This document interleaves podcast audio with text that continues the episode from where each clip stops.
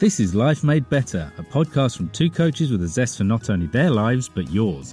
In this series, Fleur and Lucia seek out tips, tools, and exercises to inspire you to achieve your dreams and goals. Join us and let's make life better. Welcome to Life Made Better. Today we have very, very special episode because we do not have one amazing guest, but two. We have Roy Whitten and Scott Roy. Roy and Scott are the founders of Whitten Roy Partnership, a sales consultancy firm grounded in their decades of collaborative experience with sales, sales management, and transforming human performance. They specialize in serving with in serving socially minded organizations which involves, as you can imagine, a broad variety of clients from over 40 countries, many different industries, and many different sizes.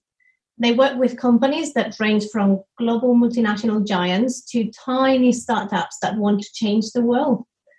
And amongst the many things that they've done together is writing a book, Decision Intelligence Selling, that just came out and is one powerful tool to help sales teams transform and trust us, this is one that you will not want to miss out on. Their approach to selling is genuine, is passionate, and it comes from the heart, not only from theirs, but the companies and clients they serve. But let me give you a heads up listening to this powerful duo will not leave you indifferent. I'll come out clean. As coaches, uh, most of us are focused on how best to help our clients, but we frequently forget the importance of also selling what we do. If not, deliberately forgetting doing so because we dread the sales part of it. But just one conversation with Roy and Scott, and they'll open Pandora's box for you. You'll get inspired, motivated, and most importantly, empowered and firmly believe in the power of intelligent selling. But I will let them cover that shortly. Roy, Scott, thank you very much for being with us and welcome to Life Made Better. Thank you very much. It's great to be here. Yeah, thank you. So you both have a wealth of experience and journeys that I'm sure our audience will love to hear a bit um, about. So let's begin with you, Roy. Tell us a little bit about your journey and the path that ultimately brought you to where you are today. Well, um, in a couple of weeks' time, I'll turn 73, so I've got a fairly long journey um, I uh, I remember it, my first very first job was selling Fuller Brush door to door, the old Fuller Brush company, and uh, when I was in college, did that for about a year, and that's when I first learned how to sell badly. and when I finished that, I thought I don't really. I mean, I love selling, but I don't love that. And so I was very conflicted about it. And early on, I developed a keen interest in how do people actually change. I was 20 years old in the San Francisco Bay Area during the Summer of Love in 1968. And, you know, the atmosphere was filled with seminars and workshops about everything, all of which were exploring how do you fulfill your potential. And that kind of marked me for life and set me on my journey. And um, the first thing I did after a university and then graduate school was become a priest in the Episcopal Church. I did that for 10 years uh, in the parish ministry. It was really all about how do you change your life. And um, I got fed up with it after 10 years, stepped away from that job, and started with a, another business partner a human potential training called the Life Training, mm-hmm. and did that for 20 years, during which we had to learn a different way of selling a service that could help you change your life. And that got me starting to think about how do you sell in a way that actually promotes well-being and uh, did that for 20 years and trained a lot of people met scott during that time um, at the end of that period of my life when i retired from that around 2000 I went back and got my PhD in the field of transformative learning and change. I studied formally what I'd been doing in my own program, and then became a consultant to business. Worked with Scott some more in that capacity, and then in 2009, we started the program. Um, I started our business, Whitten Roy Partnership. Over that time, and uh, you know, I've trained literally hundreds of coaches in a, a way of coaching that actually transforms yourself and other people while you do your work. And we developed a way of selling that is actually actually about promoting well-being for everybody involved, which actually works better for profitability and long-term sustainability of companies. So that kind of brings me up to this moment and the writing of this our first book and so that's a bit about my journey and kind of how I got here. And it's a great place to be. Amazing to meet somebody who's uh, been into transformation for so long. So we're so pleased to have you both here today. And, uh, tell us about your story and why sales and why approaching it in this way. Well, you know, I'm 10 years younger than Roy, so I've got a completely different perspective. so, I'm just kidding. Um, I actually come from a background in sales. Uh, when I was 20, I uh, was at university, and a friend of mine had gone out the previous summer and had made $4,500 that was in his pocket at the end of the summer. And that was a lot of money back in 1976 and uh, I made about a third of that, which was still a lot of money. And I said, "How did you do that? Was it legal?" You know, and and and he said, "Yeah, I was selling books door to door." And I said, "All right, sign me up, get me a job. I, will do it. I don't care what it is, as long as it's legal. I need to make money to pay for school." so that's how I got into it, and um, and so very fortunately, I was actually involved with a company that is one of the most venerable, oldest companies in the United States uh, called the Southwestern Company. And um, I was trained by really great sales trainers and really a really great sales school. And so I'm one of the fortunate ones who didn't have to just learn selling from getting out on the streets, but I learned from professionals who really taught me about how to, you know, how to approach the job, how to talk to clients, customers, and then also how to manage uh, or at least to be aware of my attitude and its ups and downs and how important it was to commit to something and follow it through. So all the basics were there. And then i got into sales management with them. I, I turned out to be pretty good at it. I was one of the top salespeople in the company.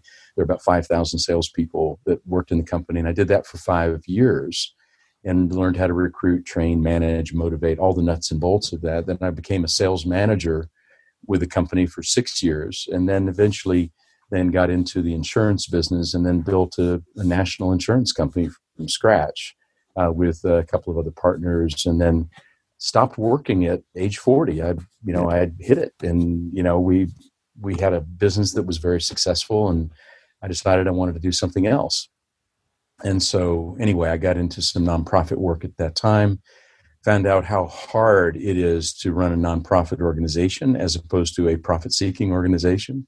Then got into consulting uh, a little bit later on in my life, about the age of 50. Uh, but one of the most interesting experiences of my entire life was when I um, a- answered an ad in the newspaper. I read an article, excuse me, in the newspaper here in London called uh, the, the well, it was the Times, obviously, you know the paper, and uh, in the article said wanted chief executive officers, CEOs to make, you know, uh, two pounds 30 to five pounds 10 per day. You know, are you interested? And it's like, I answer that. I, I looked at it. I went, what, what in the world are they talking about? And they were talking about voluntary service overseas, VSO.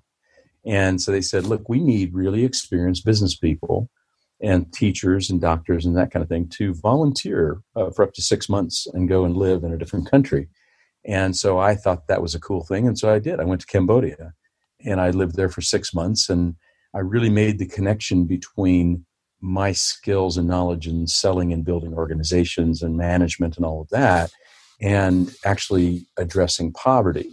So that is sort of in a parallel universe next to my relationship with Roy and our work together in building WRP over the last 10 years.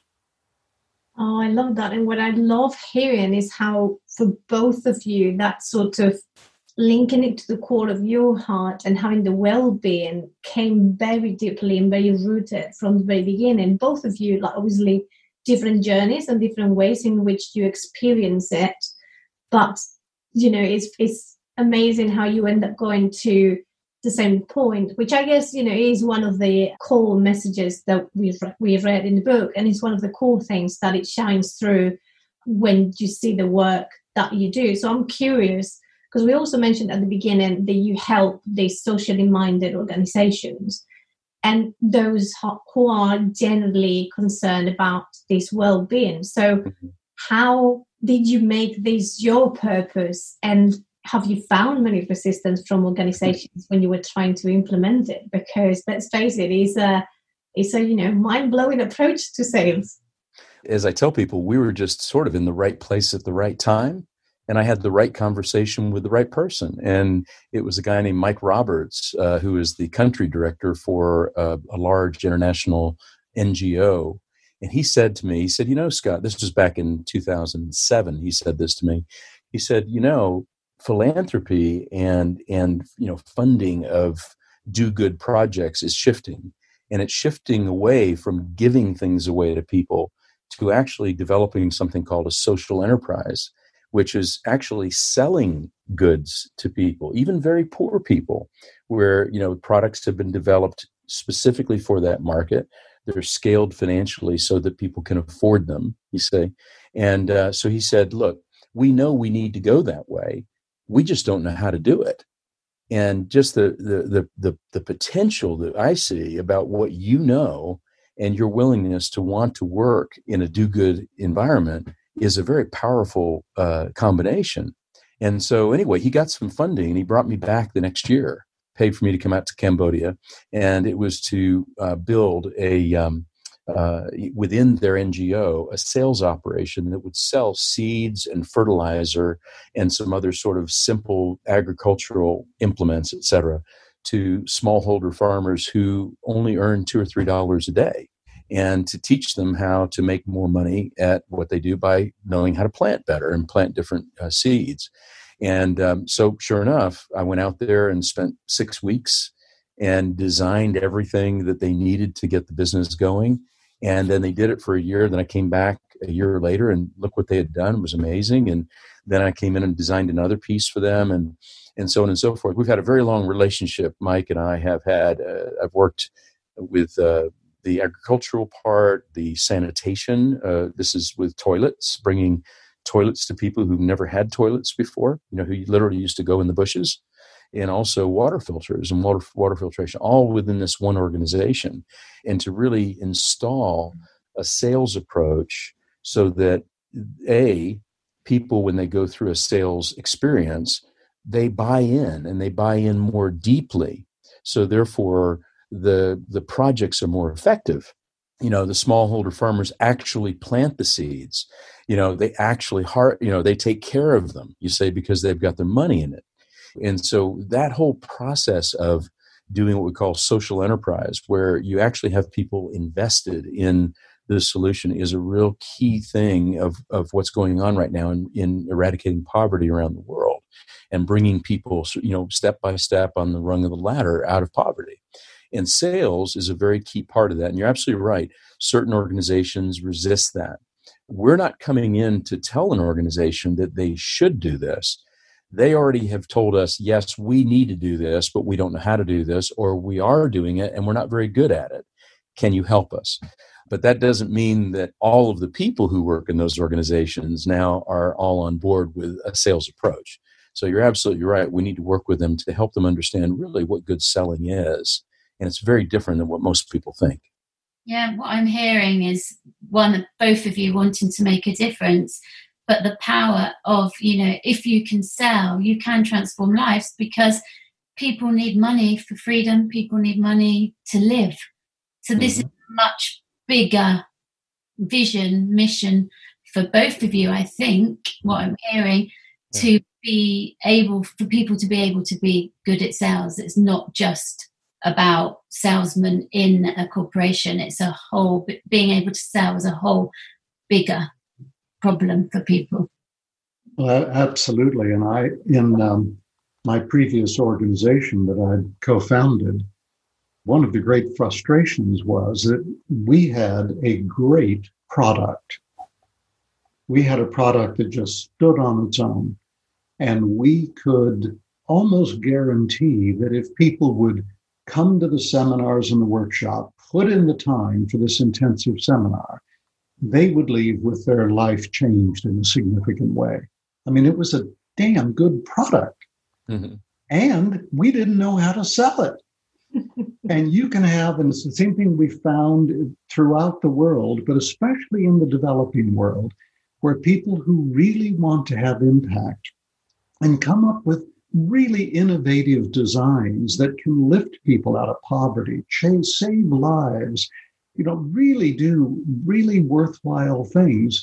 They actually believe that if they have the right product, it will somehow magically sell itself.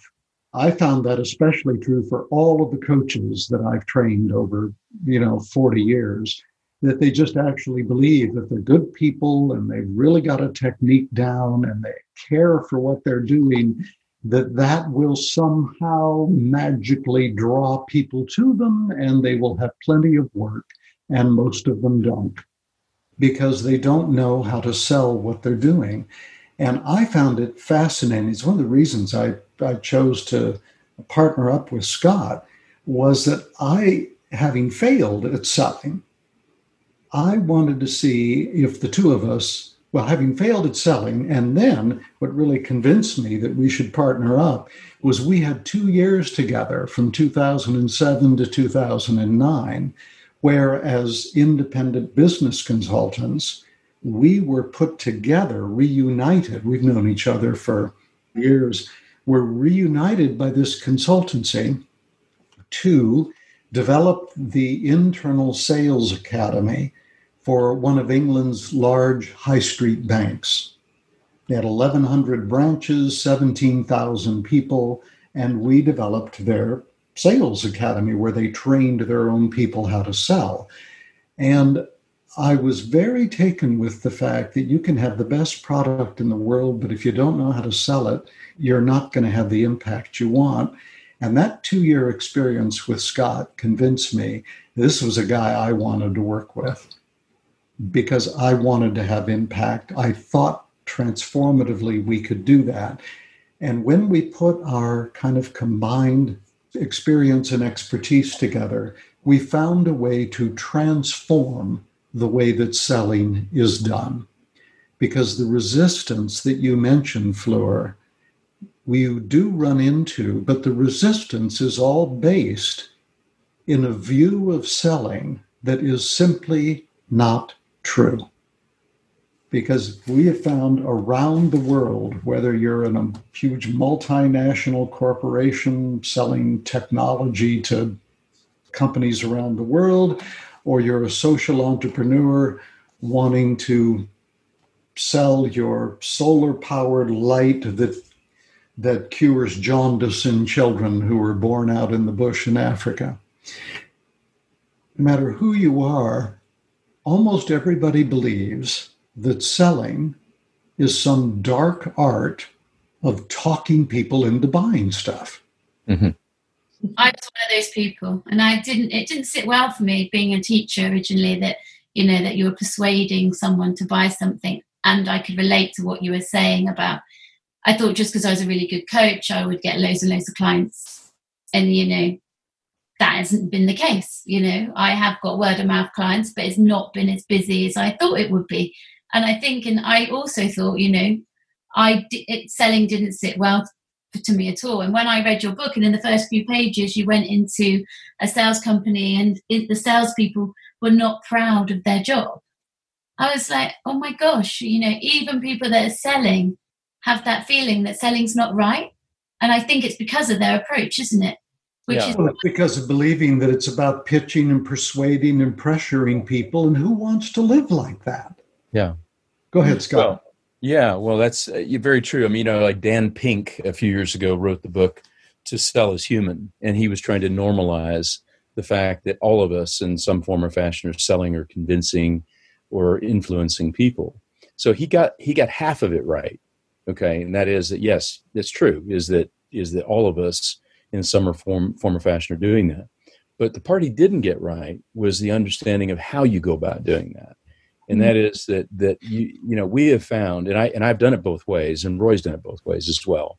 Fortunately, it was a long time back in my career, my first 10 years where I was taught a real convincing pitching style, you know, where I had a great product and it really was. I, I mean, I've always been blessed with having products I've really believed in to sell. And so that makes a very big difference.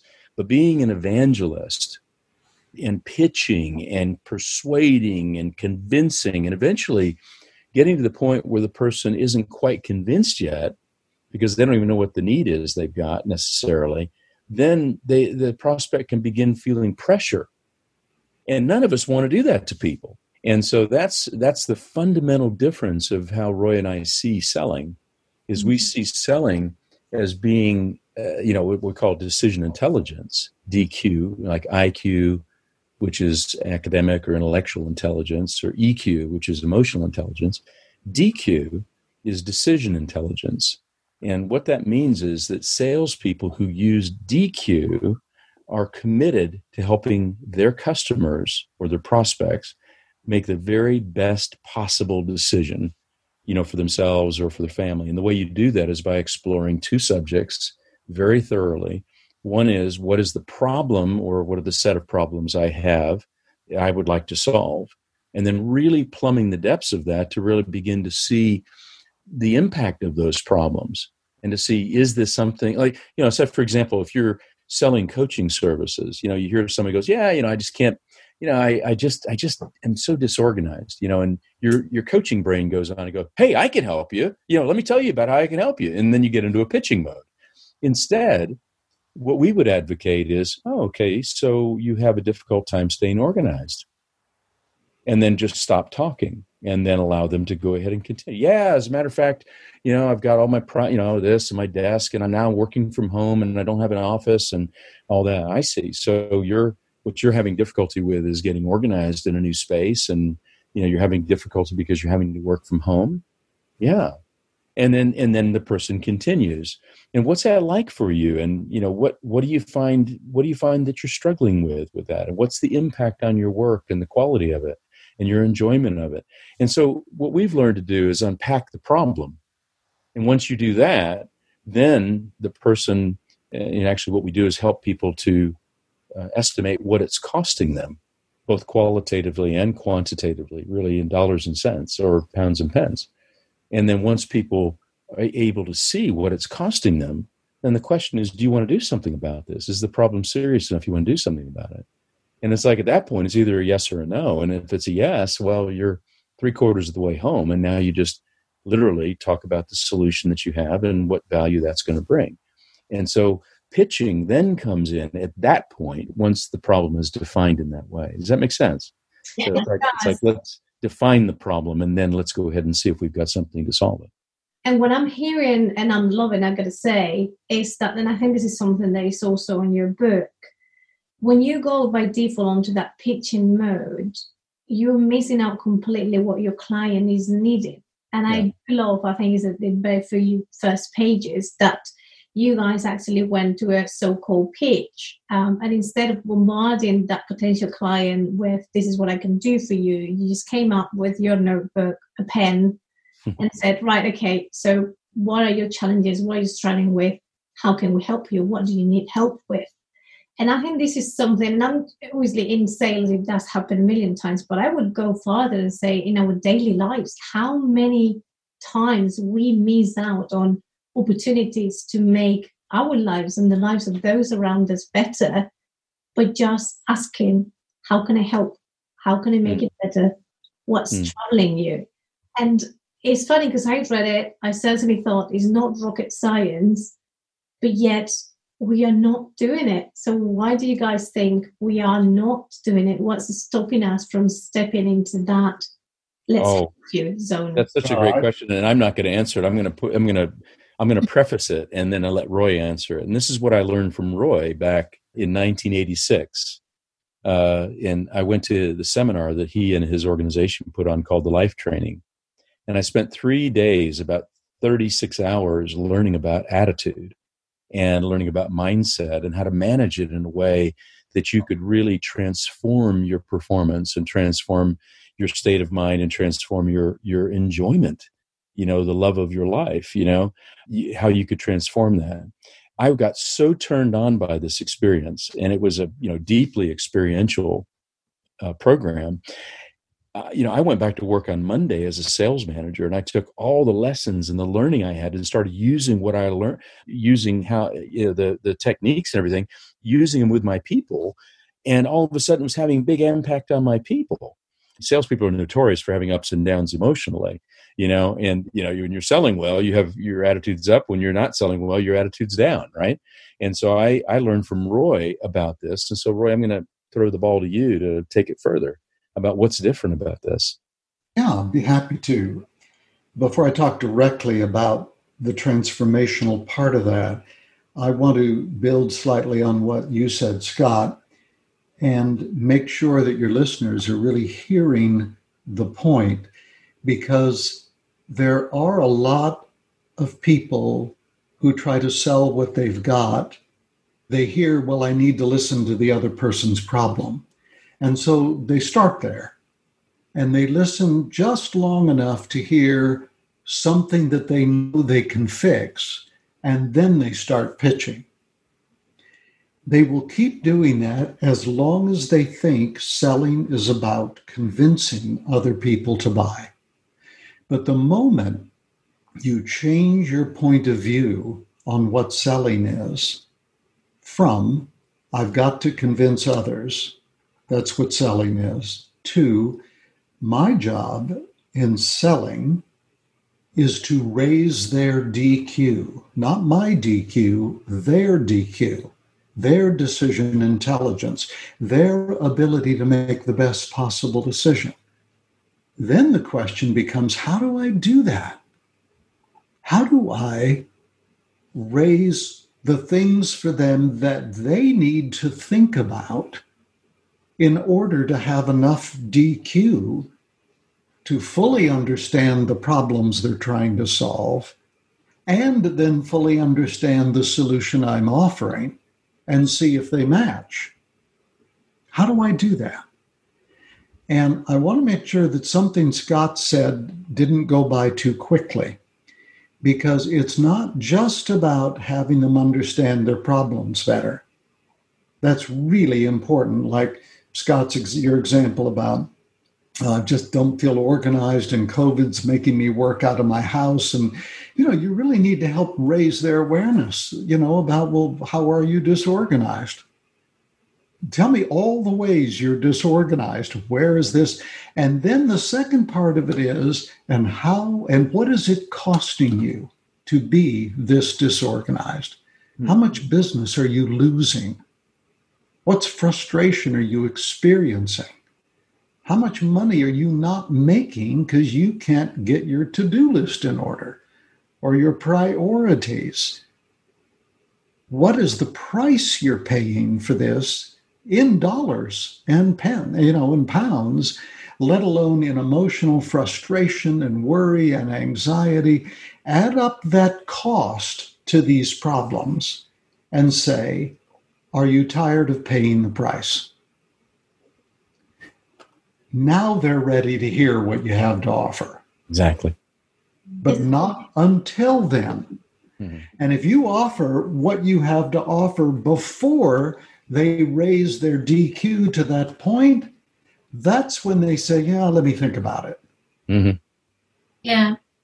So in the book, you really talk about, um, I'd like you to explain this to our listeners, so I think it's really valuable is the fact of we're on autopilot. That's where I was going to go next. That the reason people do that, the reason we stay stuck thinking of selling as convincing, all goes back to something that happened to us when we were about five. I don't know if you've got you. Some of you, you guys have small children, and you'll notice in the really young ones before five ish, they are completely present in the to the moment.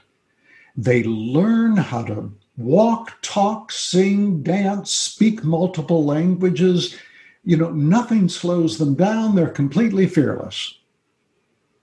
And then, starting about age five, you're going to start noticing, and it's tragic, but you'll notice with your children that a certain amount of self doubt starts creeping in.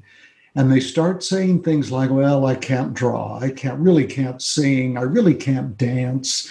And that's because at age five, neuroscience has shown us that right up in the frontal lobe of the brain, the cerebral cortex, a part of the brain develops that starts commenting and drawing conclusions about our lives.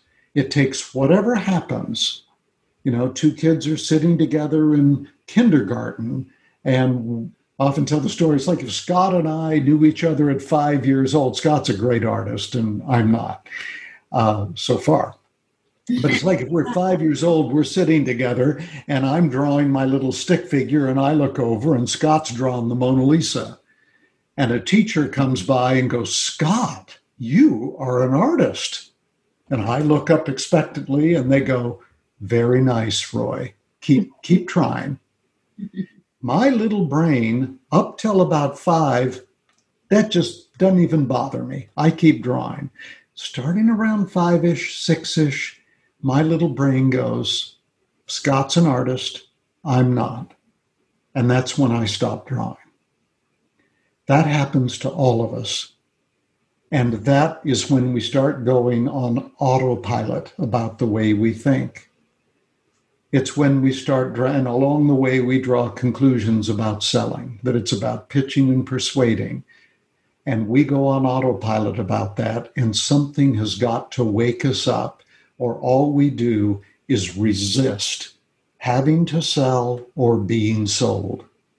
And if you can learn how to wake people up, and you do that by raising their DQ, taking them through four conversations. One is, what are the problems you're trying to solve?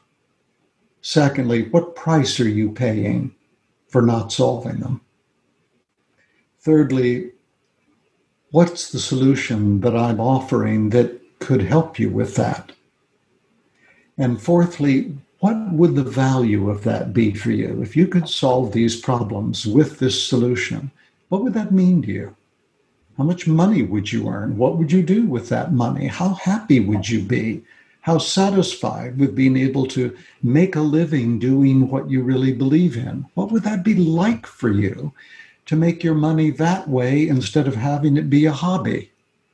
And when people buy in, if they have that experience, they're buying in at a level that they're very serious about doing it and doing it well for example, if you're selling coaching services and someone buys in at that level, you know, you've got someone who's really who's really been honest and forthright with himself and with the coach and saying, "Yeah, it's time.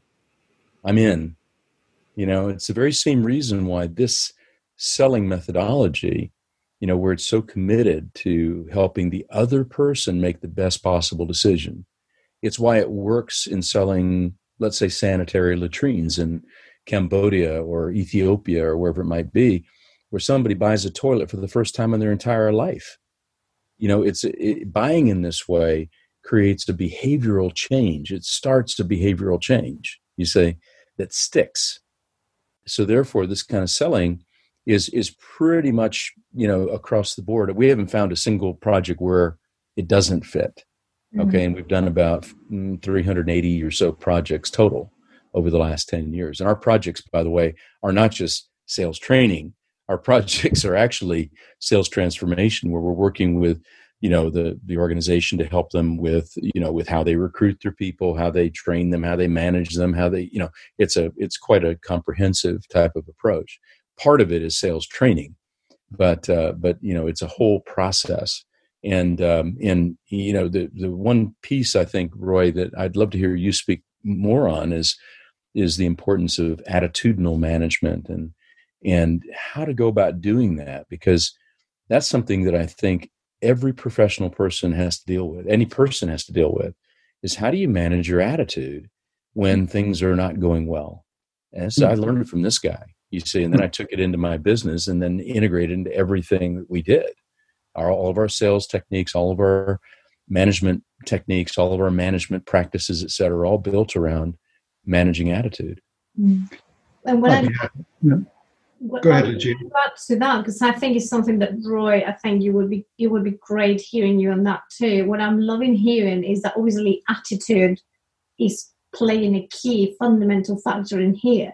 But what I also love hearing is the fact that we are touching upon accountability. And this goes on both ends. Obviously, is the attitude of the salesperson, and mm-hmm. it'd be great to hear you about that. But also mm-hmm certain level of accountability in there. In the same person to manage that attitude and to understand how to transform that but also to your clients because you are going at it saying like look we do not have a problem here. You do and i'm here to help you solve it to the best of my abilities. But you need to tell me what you want. And i think quite frequently we just expect the client to come with that magic wand and say and this is what i want. Give it to me and it's our job to say, look, this is not my job. My job is to help you get there. But you know, the ball is on your roof. It's all about you. So I'd love I'd love to hear your take on that, on those two, Roy. Tell us about the attitude and the accountability. And the accountability of your client. Mm-hmm. Yeah, I, when Scott and I were, we decided to go into business. It was March 26, 2009. And we were sitting in the old Thameside pub on the River Thames, looking across the river underneath the London Bridge. And the first question we asked ourselves, because we'd both retired at that point. right? And it was like, and you know, do we what's going to be worth it to go into business together? You know, do I really want to leave home more? And if I'm going to leave home, the first question we asked each other was, what sort of client do we really want? Because when I think about all of your all of the coaches that are you your audience here, I've been a coach and have done it for a long time. And there is nothing worse than a crap client. a client that is not accountable, that thinks you're responsible for their success, that expects to just unload on you and 10 minutes later get a three point program to change everything in their life overnight. True story, though. yeah, well, I've been there, you know, and and there's nothing worse than that. And so when you're selling, you're actually you're you're interviewing for clients. You're really looking and saying, "Do I want to leave home for you?" Do I want to invest my precious life and time for you? And how am I going to find out if you're the sort of person that I want to spend time with? I know that sounds perhaps selfish and self absorbed, but it's like I can't do great work if I don't have somebody who's a partner who's really partnering up with me, telling me what they need, going out on a limb, in it for the long haul, you know, really willing to make it work. It's like when I was coaching, I would go an extensive interview process. And then if I thought it was really going to work, I would say, all right, I'll be your coach, but you're going to pay me X amount of dollars at the start of every month for the coaching that's going to happen in the next 30 days. And you can you can contact me all you want, which is why I was very careful to pick people that wouldn't abuse me. And I said, I'll let you know if it's ever too much, but you're going to pay me ahead of time so that you can really go to work. And then we went to work. Now, all of this is about how do you create a mindset for yourself and in people that will work. Because one of the things that Scott did when he came to the training I was doing in 1986, you got it. Finally remembered the date. Scott's much better on dates than I am. I, I, they all zoom around in my mind. When he came to the training, and he then, as he said, the next day he applied this to his work. I have never seen anybody in the tens of thousands of people I trained over those 20 years. I've never seen anybody apply it to their life and business like Scott did. And he developed a formula that we have put into the book, Decision Intelligence Selling, called R equals A plus C plus E.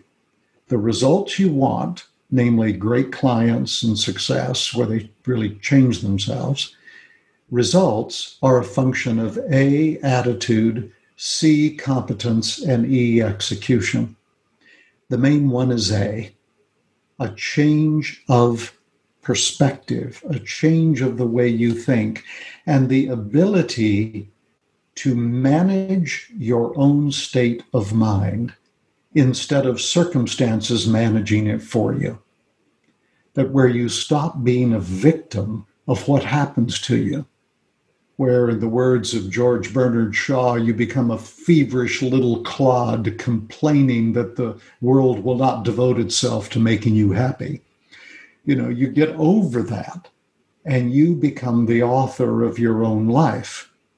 Now, as a coach, that's who you want to work with. And as a coach, that's what it's your job to help people become, isn't it? Mm-hmm. People that can really be that accountable. So, how do you do that? First thing is that you need to become aware of the fact that your attitude goes up and down all day long right? And it's mostly a function of reacting to what happens to you. Stuff happens that we like, we go up in our attitude. Stuff happens we don't like, we go down. As Scott said, it's especially true for salespeople who run into a lot of negativity because people are on the defensive about being convinced about stuff. So, attitude goes up and down in relation to what happens to you. But what's really going on, and sure, in the moment, stuff happens and you feel badly, you can legitimately say in the moment that made my attitude go down. Because if you picture a horizontal line and your attitude's up if you're above the line, or it's down if you're below the line, something happens that's hurtful, that is painful, that is a negative surprise. Okay, you can say that put me below the line. That's legitimate. But an hour later, a week later, a month later, 10 years later, if you're still whining about that thing that happened, it's no longer the fault of that thing that you're below the line. You are putting yourself below the line by continuing to rehash it. Now, that process of rehashing is the same process I was talking about earlier that started in us at age five with the development in the front part of our brain that draws conclusions about what happens to us. That was right, that was wrong, should have happened, shouldn't have happened, they're to blame, I'm to blame. Then what it does is it makes demands on us about what we now have to do. You got to fight, you got to get tough, you got to lay back, you got to see which way the wind's blowing. And then it makes, to make sure we do those things, it makes predictions about what's going to happen if we don't do them. You're never going to get ahead. Other people will always trump on you if you don't defend yourself, etc., etc. And that process started at about age five, solidified itself, neuroscientists tell us, around age 22, 21. And that is what puts us below the line. And that is the process you've got to learn to intervene on, or you will never be able to manage your own attitude. But once you learn how to do it, then all of a sudden you can start running your life and being fully accountable to yourself. And the way you do it is you learn how to bring yourself to the present moment. We have a technique, not original with us. We found it from a guy who was a Sufi teacher. It's called split attention, and it is how you can stay right with whatever you're doing and at the same time put part of your attention on something physical, like you'll see if you can see on the video that we're on, the four of us, I'm touching my fingers together. It's the way I do it when I'm speaking. And as long as when I'm talking to you, you can hear the difference in my voice now that I've started to do it again, I slow down a little bit. I get more thoughtful. And this is me getting a little less automatic, more home, and more and more above the line. And when you learn how to do that and do it a lot, then all of a sudden you can really start offering yourself to other people in a way that lifts their DQ instead of gets all wrapped up trying to convince them to buy your services. But that process of being on autopilot below the line is an automatic process that if you're ever going to take charge of your life, that's what you got to tackle first. what I'm hearing is that automatic is our survival instinct, isn't it, Roy? It it's like chicken and egg. It's like what comes first, the survival instinct or the autopilot. And what really comes first is something happens, and your mind, as it's been telling you ever since you around five, six, seven, eight, it says, Oh my God, here's that situation again. Here's that bully. Here's that person that doesn't take me seriously. Here's this, here's that. I can't cope. I've got to do this. I've got to convince them. I've got to lay back till they go away. Whatever it is that tells you that is what creates the fear of survival. Yeah. And then all of your activity after that becomes what is called survival instinct. Mm-hmm. And you can manage all that. It's you don't have to live with that cycle, isn't it? It's how you learn to rewire those cables, if you wish. yeah. Is, you know, is the game changer. That's when the magic starts to happen. That's when you're raising your DQ, as you were saying, and become that person that is trustworthy and the person that people want to do business with in real life and you know in personal life and in business life i believe. Yeah interesting that you're using the word rewiring because we actually have a process called rewiring which is you know exactly uh, you know applying the skill of split attention to habits things that we're stuck in you know we want to shift it because you know you, we've learned over the last about 20 years ago in neuroscience neuroplasticity has become sort of a hot word. A lot of people use it. They don't know how to. They don't actually know how to do anything with it, but they talk about it.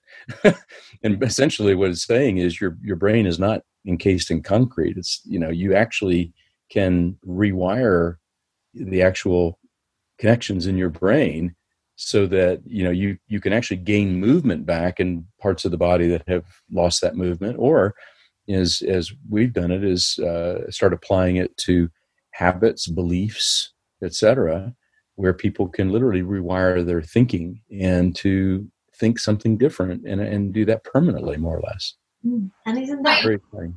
Sorry, what I also really um, related to in the book is when you talk about aiming for your desires.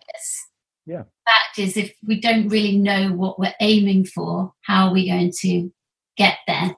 Yeah. And I thought that that was, you know, getting people to really connect to their why is so important in this mm-hmm. process, isn't it?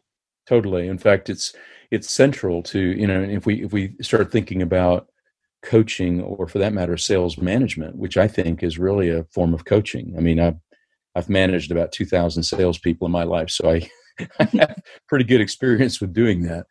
Um, and what I found was that when I came in with my targets and my demands on my salespeople, it wasn't nearly as impactful as I asked them what their car, what their goals were and what their why they or you know what they wanted to achieve and how much money they wanted to earn rather than my targets and what you know what our company needed to earn. And so when i started asking them what they wanted to achieve and then i would say and you want that because you want what they say, well, I want that because I need to pay my bills. Okay. This is very practical oftentimes. And then it's like, okay, well, and you, you, you want to pay your bills so that mm. you can do mm. what? Well, so that I can feel free of, you know, kind of that burden every month, you know, and that fear of not making ends meet. You know, I, I really want to be free of that. Okay. And you want to be free of that because you want what? You know, and so you keep asking that, just keep reframe, rephrasing it and saying, I, I get that. And what else do you want? And you want that because you want what? And all of a sudden you tap into this incredible powers, brilliance, and passion and deep desire that all of us have inside of us that just needs to be unlocked. And I think that's what the brilliance of what a coach does, uh, what a, a leader does, I think what a sales manager does, any person, a friend, what a friend can do for another person instead of giving advice is literally just listening and helping the person find their way as opposed to giving them the answer. And, and not only will a person lock onto that passion and then decide what they're actually going to do. In other words they decide what their very next step is going to be or you know what their plan is et cetera what they're aiming at you know and and what how they're going to get there. They begin plotting their steps. They're much more likely to follow through with those they're much more likely to follow through even when it gets real especially when it gets really difficult and they start getting you know negative feedback or whatever that you know this isn't working or you're not getting what you want so far people will become more persistent you know? They'll learn as they go. They become uh, learners and they learn very very rapidly in that moment when they're on purpose and they know their why. It's one of the most powerful things. In fact i learned that model uh, from my time with roy 30 years ago it's actually a model that was developed by a guy named uh, john hoover who is a guy who is just an amazing psychologist, and we use some of his stuff in our work, uh, which is what we call a purpose generator, where you generate purpose. I, you know, and I choose this because what I want is, and then you generate purpose out of that. So I agree with you totally that the why is really critical. Yeah, two re- ways people learn best, coming from a learning perspective, is emotional engagement, which is what you're getting by connecting to their why mm-hmm. and building to what they already know. So mm-hmm. unless you know what they know, how do you know they, they don't know how you can help them? You don't know how that you can help them. Yeah. Well, one of the things uh, you know, just that I've learned in this process is that when you get somebody into the why and and answering the questions of why they want to do something, and they, it can get you know it, it will get quite deep, quite emotional, quite personal, and it's not uncommon for people to feel deep, deeply held and deeply felt emotion. And what's really important, we have found, is that you don't just leave somebody there in that deep emotion and think they're they're across the line because yeah they may be across the line but let's really help them land on the other side of the line. And what we find is now that you know why you're wanting to do this how are you actually going to do it? How? How are you you know what are you going to do concrete by when? And how, how are you going to be while you're doing it? You see? And when you get a setback how are you going to be? You know this is where we've uh, we found so valuable in our work a phrase that we learned from david allen you know the getting things done guy who's in fact very generously agreed to endorse our book you'll see his endorsement right on the front cover and his marvelous concept of very next step, which is now that you're in touch with your why, you're in touch with emotionally with what really matters to you. What is your very next step that you're going to take to put that into concrete reality, into action? What's your step and when will you take it? That's where accountability gets built.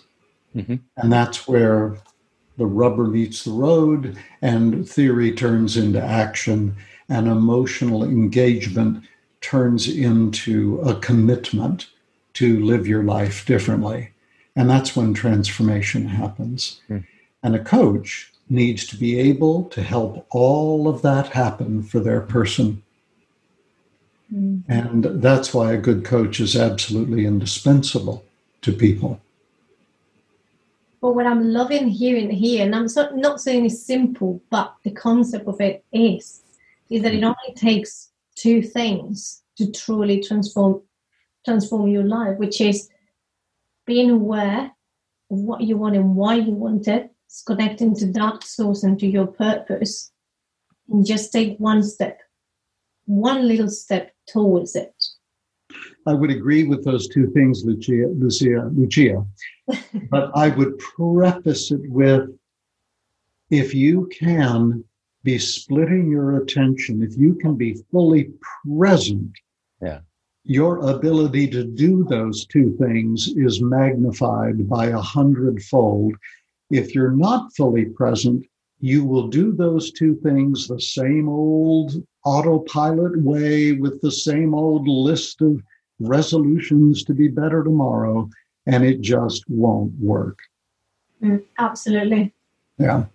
Continue the cycle. Mm. Yeah. Well, guys, I feel like we could do series for this and get you coming and, and you know unveiling more and more of this juicy stuff. I also feel like we've given away half of your book content. For that. Well, that.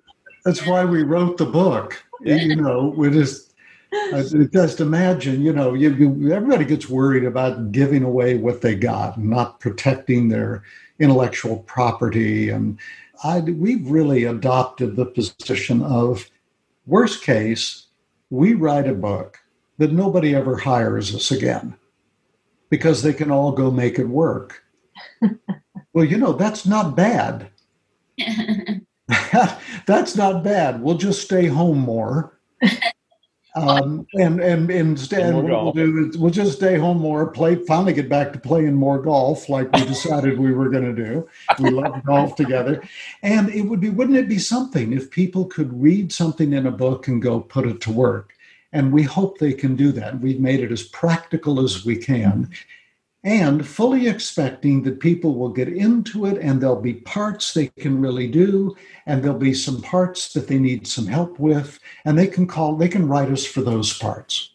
Yeah. can go to our website and write us and we're happy to help with any little bit or more of a bit whatever it is they need. And if they don't need us great. Go make it work I, I also think there's so much in there for everybody, for parents to be working with their children or relationships, because you know the the acronym you use for clear conversations. I mean that is helpful for everybody. Mm. Yeah. We've heard that same. We've heard we've heard that from many many people, and in fact, uh, what I've really sort of gotten switched on by is I've gone into Amazon and I've seen the uh, reviews that people have been leaving after reading the book. And, you know, I got to say, about half of them are, you know, people who are saying, wow, this is a great sales, you know, perfect. It's, you know, the new way I want to sell, et cetera. The other half of them are going, you know, it's a great sales book, but really it's a book about life. It's about living life fully. It's about getting more of what I want. It's a, you know, and we're just tickled about that because you know, I mean, back if we look at the roots of the organization, and we started in 2009, the reason we decided to go into sales consulting is because, well, we were in the middle of the global financial meltdown at that point. And Roy and I are, you know, we're management consultants, change consultants, what you want to call it, you know, attitude at the core of all that. And so he and I looked at each other and said, what kind of consulting should we do? I mean, what do you think the world needs to buy right now? And I, I, we, we agreed that, man, they need to know how to sell right now to get themselves out of the horrible economic condition they're in. So, so we both had a really good, good, uh, you know, uh, long uh, history in sales, both of us. Um, you know, in, in, in different aspects of sales and management, and so that's how we got into sales consulting. You get everybody hearing about IQ and EQ, and I now think that everyone's going to be hearing about DQ decision, making a good decision. People really do shy away from. You know, it's so funny, um, Flora, you say that because um, I remember uh, we were consulting for a firm here in London. It's a consulting, a consulting firm we were consulting for. I always found that kind of interesting. They were teaching, we're a consulting firm that teaches another consulting firm how to sell. so, uh, but uh, but this young man, uh, he's probably mid thirties, uh, was working with one of the big banks, and you know, you, big global name you would know he said um, in a coaching session with me because we we'd done the training and then I was coaching him for three months afterwards. And he came in and he said to me, Scott, you know, DQ is great and I'm using it to sell with, but I was in a meeting with like eight of my people, eight of the people from the client I'm doing my delivery with. And, you know, all of a sudden they got into getting into the solution of what they needed to do to change something, et cetera. And he said, you know, I, I used DQ in that situation. It wasn't a selling situation. It was we're trying to figure out how to deliver a certain transformation within the business. is that okay? and I said, of course it's okay. you know, so yeah, you're right. I mean, I mean, uh, just this morning I was on a uh, training por- program that I was leading with another one of our consultants. Again, training another consulting firm here in London about how to sell better, and their their their consultants and their team, uh, some of them were very very afraid of selling. You know, they said, "I don't want to be like a salesperson," and so what the, where they've gotten to now after four sessions with them of about four hours each. So we're you know got one more full day left with them.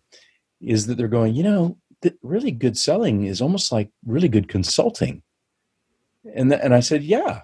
I mean that's or, why or really good or really good coaching Mm-hmm. or really good coaching. And yeah really good coaching is like good consulting you know you really help people identify the problems you know then cost of the problem solution the fix the problem and then the value of the solution and then get put it into practice.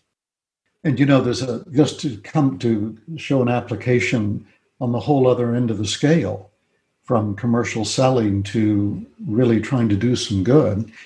I was on a three hour workshop yesterday with the episcopal diocese of rochester new york the bishop rector of a church, communications director, and we were planning. Oh, uh, just yesterday we did the workshop for 43 of their diocesan leaders and the people that support new clergy.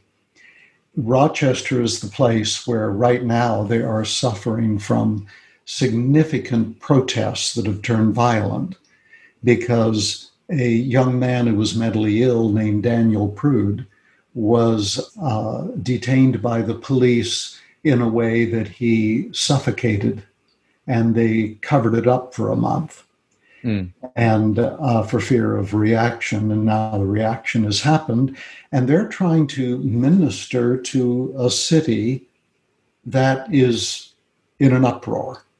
Mm-hmm. And the clergy are saying, "My gosh, how what? How do I say anything about this? If I say maybe the police were da da da da da da da, then the people that are supporting the police come down on my back. If I say, you know, maybe protesters should just shouldn't be violent, then the people on the other side come after me.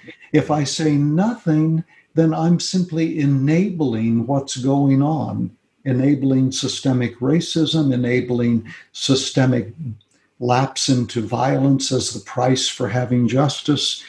What do we stand for as the church? And where they came down on was that where what we stand for is the ability to come to the present moment, split attention, have a clear. So I taught them clear yesterday. I taught them split attention really? last time, clear today. Yeah, I've taught them clear, Scott, on how do you have a conversation in which there is such mutual respect and care.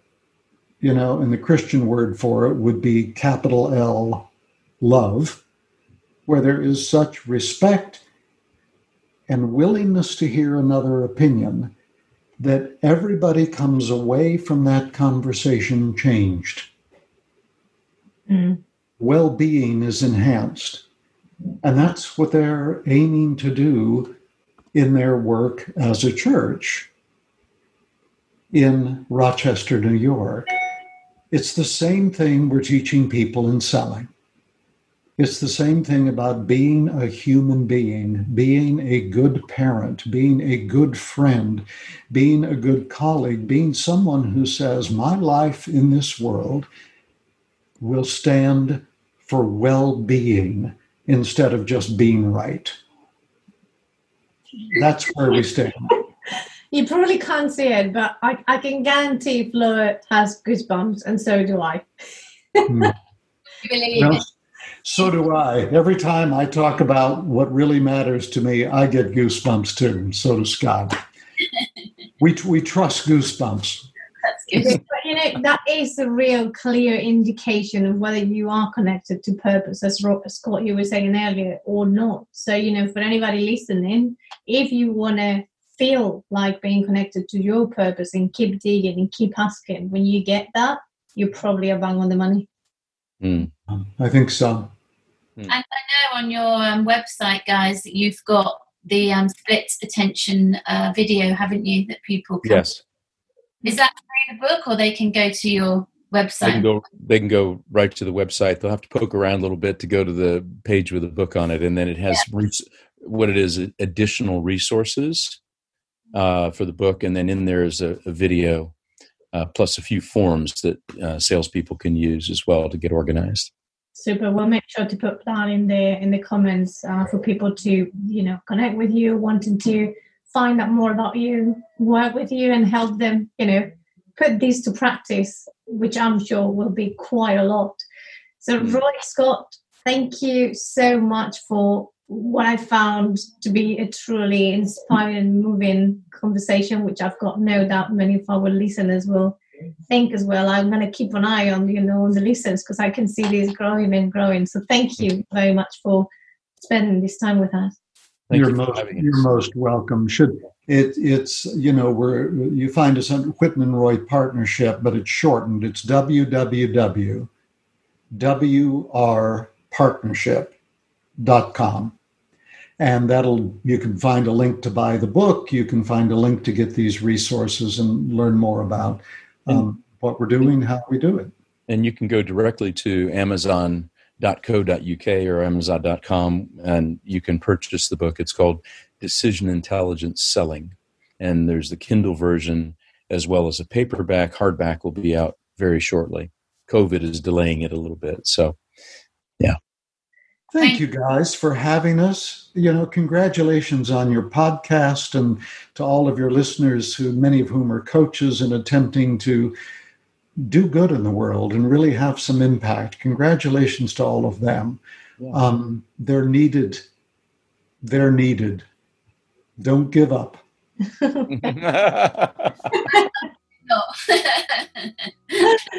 Thank you very much. And to all of those listeners, coaches or not, thank you very much for joining us one more week. We are truly humbled by your, by your support. And, you know, keep on doing it. Keep on supporting us by sharing the love, by sharing this episode with anybody that you would think would benefit from it. And we shall see you here next week. Much love. Take care. Stay safe. See you soon.